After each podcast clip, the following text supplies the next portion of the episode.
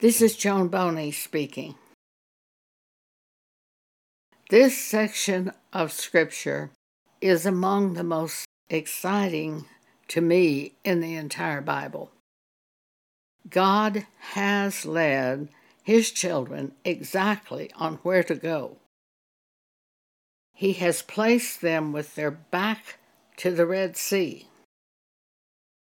He hardened Pharaoh's heart, and Pharaoh is going to come with 600 chariots to catch them. There's 600,000 men in the children of Israel group. Plus, they have women, children, and people that they have picked up in Egypt while living there. They took them with them. They also have horses, cattle, sheep, oxen, all types of animals. What a sight that would be! It'd be well over a million people. But they have their back to the Red Sea. They can't go forward. Exodus chapter 13. And it came to pass when Pharaoh had let the people go that God led them not through the way of the land of the Philistines, although that was near. For God said, Lest peradventure the people repent when they see war, and they return to Egypt. But God led the people about through the way of the wilderness of the Red Sea. And the children of Israel went up harnessed out of the land of Egypt. I think they were somehow yoked together in groups. That'd be quite a task because there's 600,000 men, plus women and children and other people. Verse 19 And Moses took the bones of Joseph with him, for he had straitly sworn the children of Israel, saying, God will surely visit you, and ye shall carry up my bones away with you. And they took their journey from Succoth and encamped in Etham, in the edge of the wilderness. And the Lord went before them by day in a pillar of a cloud to lead them the way, and by night in a pillar of fire to give them light to go by day and night. He took not away the pillar of the cloud by day, nor the pillar of fire by night from the people. Exodus 14, verse 1 And the Lord spake unto Moses, saying, Speak unto the children of Israel that they turn and encamp before Pharaoh between Migdol and the sea over against Baal Zephon, before it shall ye encamp by the sea. God was very specific in where they were to camp by the Red Sea. Verse 3 For Pharaoh will say of the children of Israel, They are entangled in the land. The wilderness hath shut them in. And I will harden Pharaoh's heart, says God, that he shall follow after them. And I will be honored upon Pharaoh and upon all his host, that the Egyptians may know that I am the Lord. And they did so. Exodus 14, verse 5 And it was told the king of Egypt that the people fled, and the heart of Pharaoh and of his servants was turned against the people. And they said, Why have we done this? That we have let Israel go from serving us. And he made ready his chariot and took his people with him.